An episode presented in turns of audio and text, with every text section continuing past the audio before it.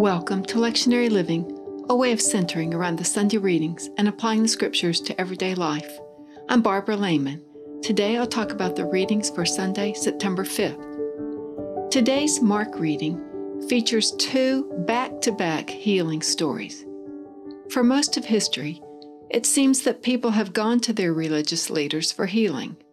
My guess is that for the human species, religion lessens anxiety and less anxiety is good for both emotional and physical health. Not to take anything away from healers and their capacity to calm folks down. That's enough of a miracle. Too much attention to the miracles, though, and one can miss the thread of this story. The story is that Jesus is in trouble.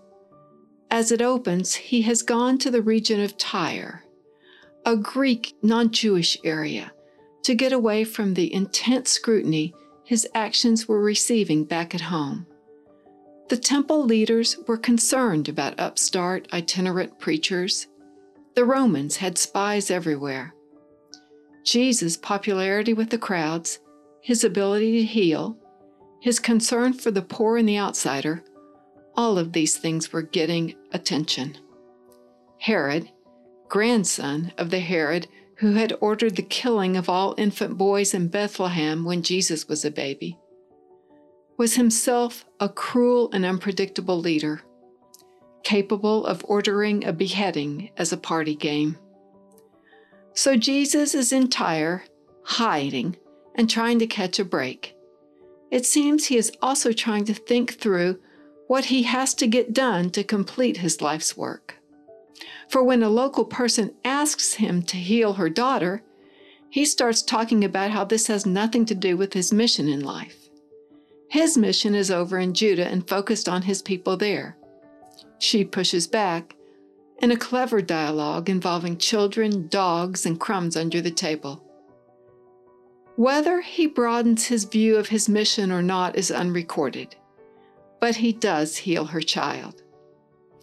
Another healing happens in the next few verses when Jesus takes a person aside and heals him in secret.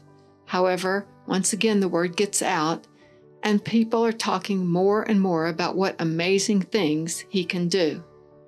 This hero worship is precisely the kind of publicity he does not wish for.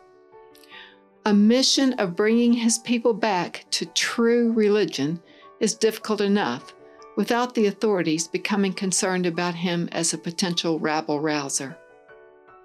The amazing thing in this passage is not the healings. The truly amazing thing here is the capacity of Jesus to continue to focus on his own mission. The focus allowed him to see what was getting in the way healing, for instance, and the overall attention his miracles were receiving. He could not change that, though. Miracles followed him wherever he went a little like the cloud of dust surrounding the Pigpen character from Charlie Brown. What he could do, what he did, was to avoid seeking the approval of others. Whether people loved or hated him, he continued on his own path, resulting in authentic stories like today's Crumbs and All. Choosing to be less interested in pleasing or not pleasing others allows room for more mature motivations.